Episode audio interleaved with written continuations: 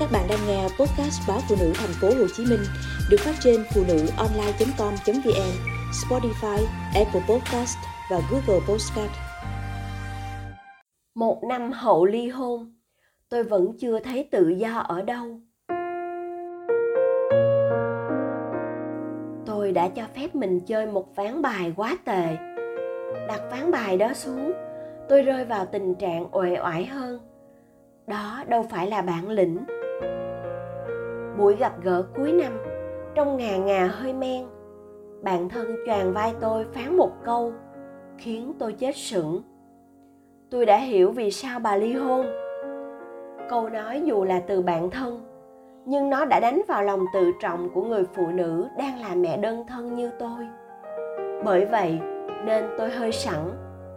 Phải rồi, tôi xấu, tôi kém, tôi không long lanh như bà, được chưa?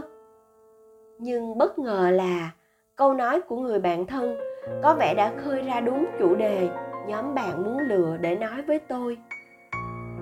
Mới một năm ly hôn, chồng cũ của tôi đã tay trong tay với người phụ nữ khác. Cuộc sống của anh ta có vẻ ổn, dù lỗi lầm thuộc về người đàn ông đó, dù tôi là người chủ động đưa đơn. Thi thoảng qua đón con, anh ta còn nở nụ cười như khiêu khích khiến tôi tức muốn điên.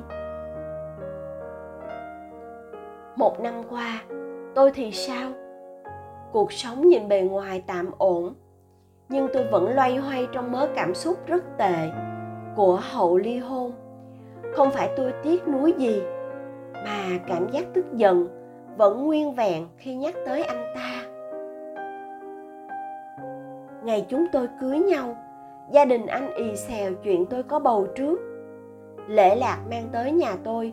Không biết có phải vì vậy mà không chu đáo hay không.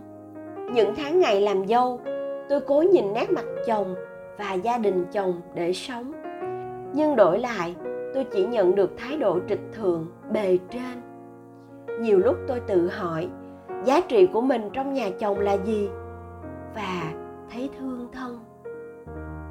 Và chuyện anh có bồ về đánh vợ đã như giọt nước tràn ly tôi quyết định ly hôn, dù quặn lòng khi nghĩ con mình sẽ lớn lên, không có một gia đình trọn vẹn. Một năm qua, tôi gồng lên cho cuộc sống của hai mẹ con. Tôi muốn con được chăm sóc tốt, nên tằn tiện với nhu cầu tiêu dùng của mình. Những cuộc vui cũng thu hẹp lại, chỉ vì luôn muốn chạy về chơi với con, cho con vui. Một năm tôi tự do nhưng vẫn viện đủ lý do để trì hoãn yêu thương, trân trọng bản thân.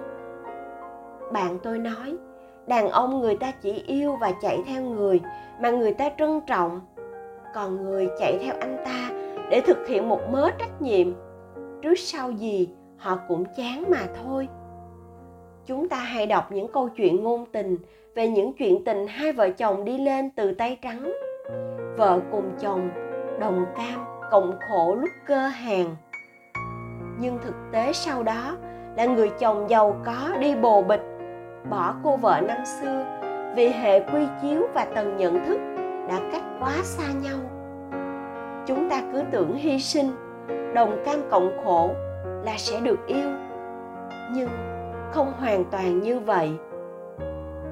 Có vẻ đức hy sinh, thiếu tiêu chuẩn cho bản thân và dễ chấp nhận khiến cho chính tôi đã sớm phai nhạt tình yêu và không được trân trọng trong tổ ấm. Nhưng kỳ lạ là, khi độc thân không còn chịu ràng buộc bởi hôn nhân, tôi vẫn bó buộc mình trong mớ tư tưởng cũ rích. Bạn tôi đó, chồng luôn cưng chiều và hạnh phúc. Dù bạn không có nhan sắc lộng lẫy, nhưng bạn trân trọng chính mình và mặc định sẵn giá trị của bạn. Thái độ sống tích cực, vui vẻ khiến những người xung quanh luôn yêu quý. Và bạn nói, bạn ngạc nhiên khi thấy tôi vẫn giam mình trong mớ năng lượng tiêu cực. Một người mẹ không hạnh phúc thì đứa con cũng không thể vui vẻ. Bạn dứt khoát phải sống khác. Bạn nhắn cho tôi. Dù không vui, nhưng tôi phải thừa nhận rằng bạn đã đúng. Rõ ràng phải thay đổi thái độ mới thay đổi được cuộc đời tôi đã tự cho phép mình chơi một ván bài quá tệ.